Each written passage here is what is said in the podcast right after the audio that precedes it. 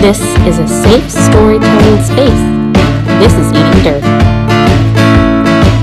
Do you even know how to save a girl when she's down and out and won't come out to play? Do you even know how to save a girl when she's down? All you do is walk away. And when she's happy,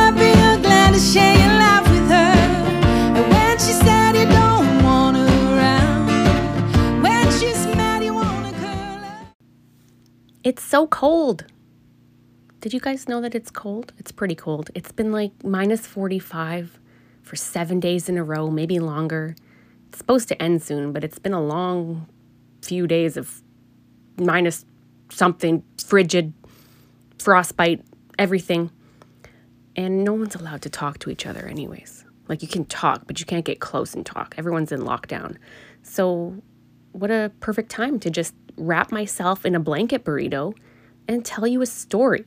Not my story. This is one of these stories that that I just go down Wikipedia wormholes for. I'll just be sitting there late at night and something will trigger a memory and all of a sudden before you know it, I'm reading about nine dead hikers in the Ural Mountains from 1959 and that's what I'm going to tell you about because this is one of my favorite stories and that sounds really awful to say. This story where nine people died is one of my favorite stories. But I don't want you to think I, I take pleasure in the deaths of nine wonderful young people. I just find this kind of stuff, these mysteries, I just find them fascinating and I can't get enough of it. And so now I just want to share one of my one of my favorite weird wormhole stories. So wrap yourself in a blanket burrito and just listen while I talk at you.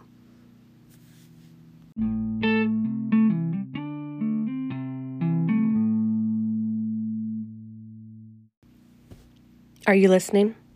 I'm about to start talking at you. Are you wrapped up in your blanket burrito? Because you need to stay warm because this story involves a lot of snow. So, the Dyatlov Pass incident. I've heard it pronounced Dyatlov, but I've always just said it like Dyatlov, the Dyatlov Pass. Anyways, it happened in 1959 in cold northern Russia. February, as a matter of fact.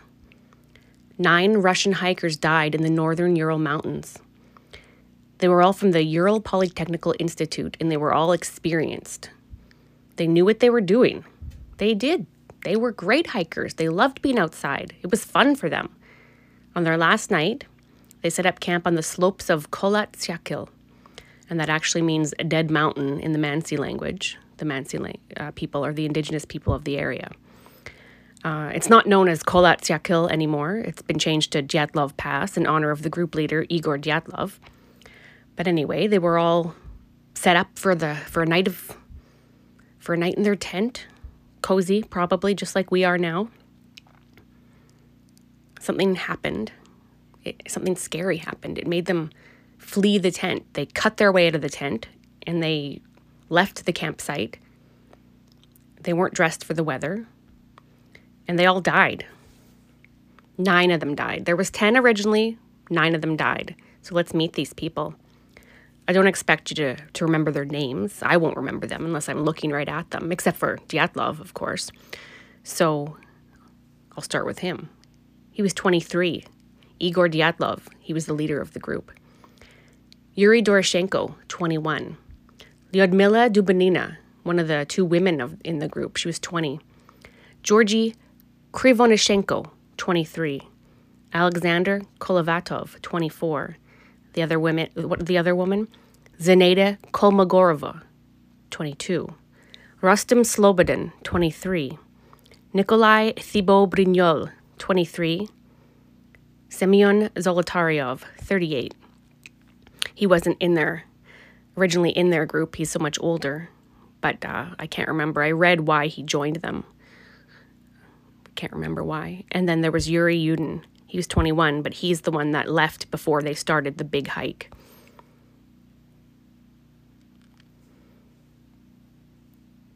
So Igor Dyatlov, like I said, he was the leader of the expedition. Him and his nine companions, classmates and friends, they were gonna they had to take on this challenging hike because they wanted to level up.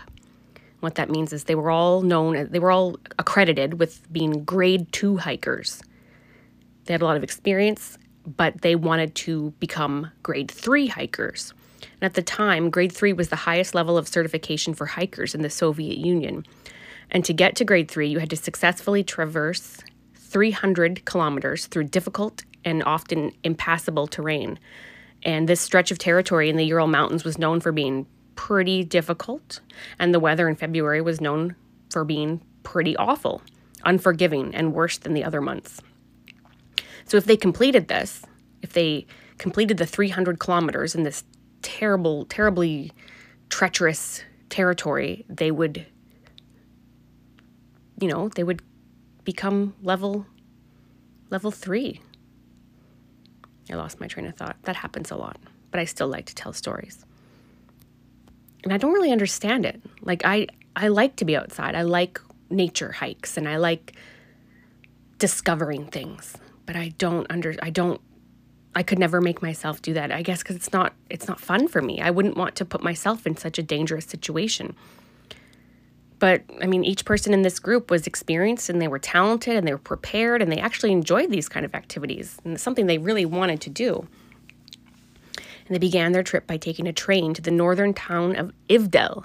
And from there, they took a truck to Vizhai, which is the last inhabited northern settlement in Russia, at, in this part of Russia. So they arrived. Um, they arrived in Vizhai in January 26, 1959. They purchased food and drinks and they had some sleep. They got their energy boosted up before they began their hike on January 27th.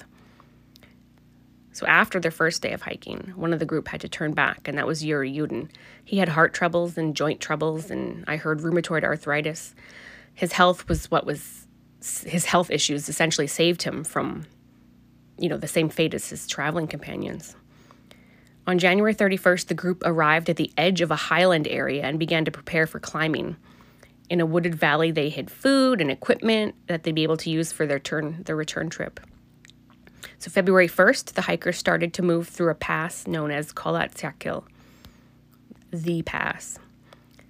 And it's now theorized that they plan to get over the pass and make camp on the opposite side, but because of worsening weather conditions, snowstorms, and decreasing visibility, they lost their direction and accidentally moved west um, and so when they realized the mistake, they decided to set up camp there on the slope of the mountain rather than move downhill to a forested area, which would have uh, offered some shelter from whatever weather might have happened. Uh, Yuri Yudin, he speculated after that Igor Dyatlov probably didn't want to lose the altitude they'd gained, or he wanted to practice camping on a mountain slope.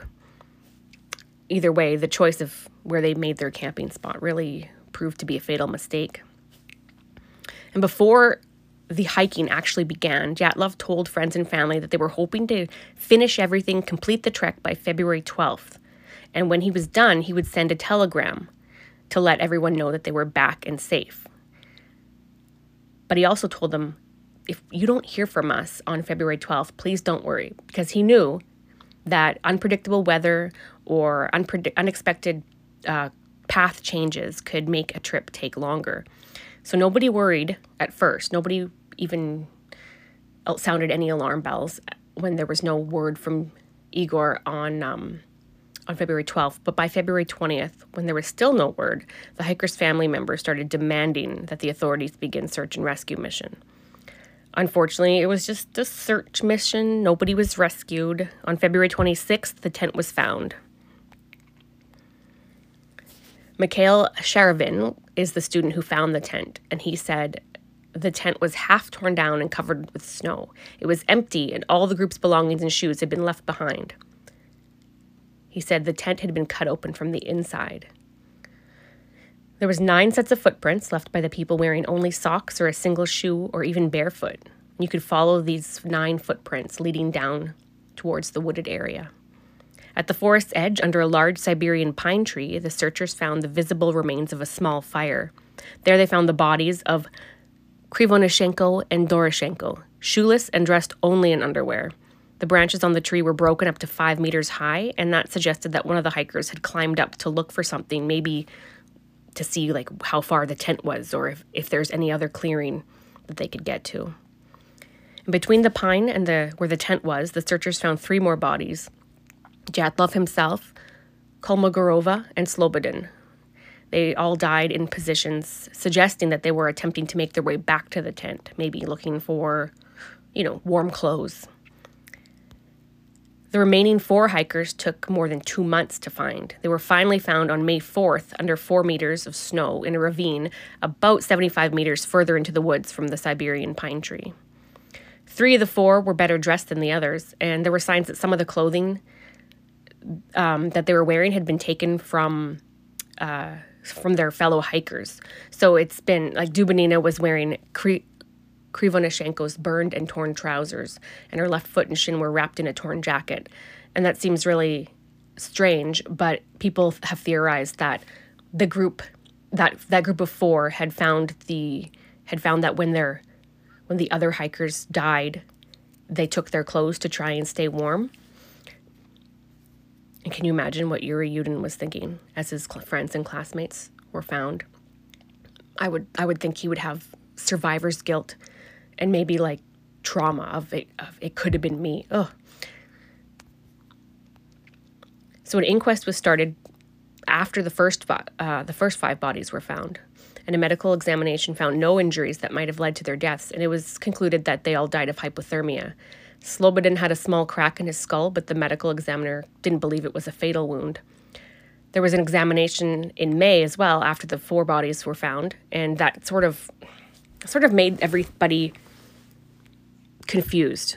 It, it shifted the narrative from, oh, this was just natural to, oh, did something suspicious and supernatural happen? Three of the hikers had fatal injuries.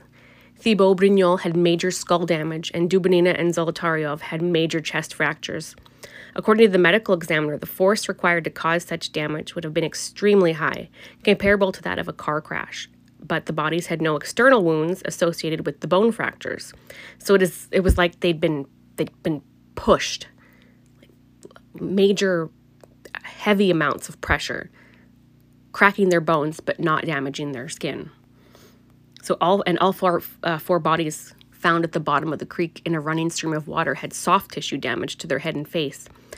So like Dubinina was missing her tongue, her eyes, part of her lips, as well as facial tissue and a fragment of her skull, skull bone. And Zolotaryov had his eyeballs missing, and Kolotov, Kolovatov was missing his eyebrows. And this was all thought to happen, you know, after death. So maybe animals, but people still were uncertain. There was speculation, of course, that the indigenous Mansi people were responsible, like as if they had attacked and murdered this group for encroaching on their territory. And several Mansi people were actually interrogated, but the investigation found that the nature of the deaths didn't support this hypothesis because only the like only the hikers' footprints were visible, and there was no sign of any hand-to-hand combat or struggle.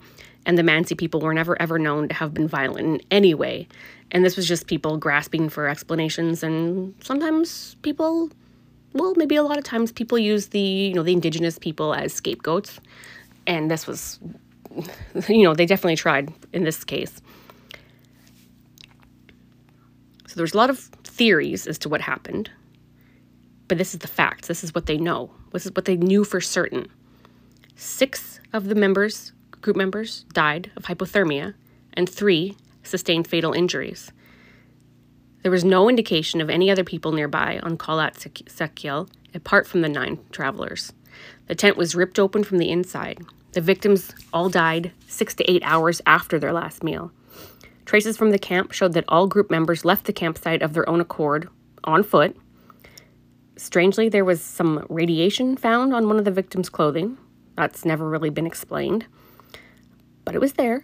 The, and the fatal injuries of the three bodies could not have been caused by human beings because the force of the blows had been too strong, and again, no soft tissue damage. And soft tissue damage post mortem, and hmm, no survivors. At the time, the official conclusion was that the group members had died because of compelling natural force the inquest officially ceased in May 1959 because nobody could find anybody responsible. Like, there was no guilty party. And then the files were sent to a secret archive, and the discussion was over.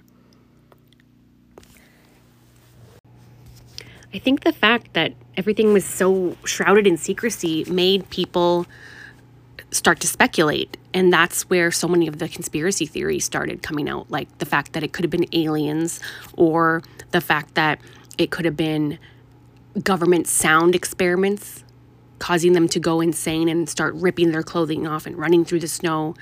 Um, people weren't satisfied with the explanation of compelling natural forces. And the fact that everything was kept so secret just, it just, it didn't work. People wanted answers and they made up their own answers. And one of those answers that got a lot of traction was the Yeti because the hikers all had cameras, or at least some of them had cameras. And there was somebody, some of them were keeping diaries too. And so um, there was no, uh, nothing suspicious in the diaries, but the camera pictures from the hikers. There was one picture where they're, it looks like they're hiking through just a path, but there's a, a visible, blurry figure off to the side, and people were, were certain that's the Yeti. So, I mean, I, I don't think it was a Yeti, but I mean, I guess it is an interesting, an interesting theory. So, what do you think? Fascinating story? Boring? Do you ever get hooked on something and then just go down wormhole after wormhole obsessing about something? This is one of those stories for me where I'm just, I, I'm fixated and I can't ever stop thinking about it. It's always there well, not always, but you know, something triggers me, and then I'm down the wormhole again. Gotta read about Dyatlov and all his hiking companions. Gotta read about the avalanche. Gotta read about the theories. Even though I know and believe that it was an avalanche, I still want to read about all the, the conspiracy theories. It just, it's so fascinating, endlessly fascinating. Reach out to me and let me know if there's any like of these wonderfully weird stories that have just lodged themselves into your mind and you just can't stop thinking about them no matter how many years it's been no matter how many times you've read the stories and looked at the pictures and watched the documentaries you just can't let go and you'll you just keep going. I want to know what you're obsessed with. I mean to a point. It has to be a cool story. It can't just be like i'm obsessed with boots. That's weird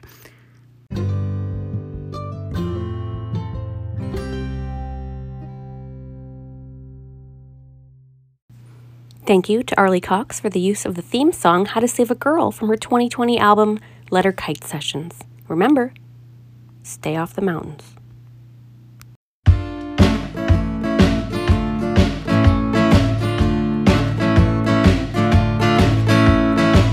Do you even know how to save a girl when she's down and out and won't come out to play? Do you even know how to save a girl when she's down? You do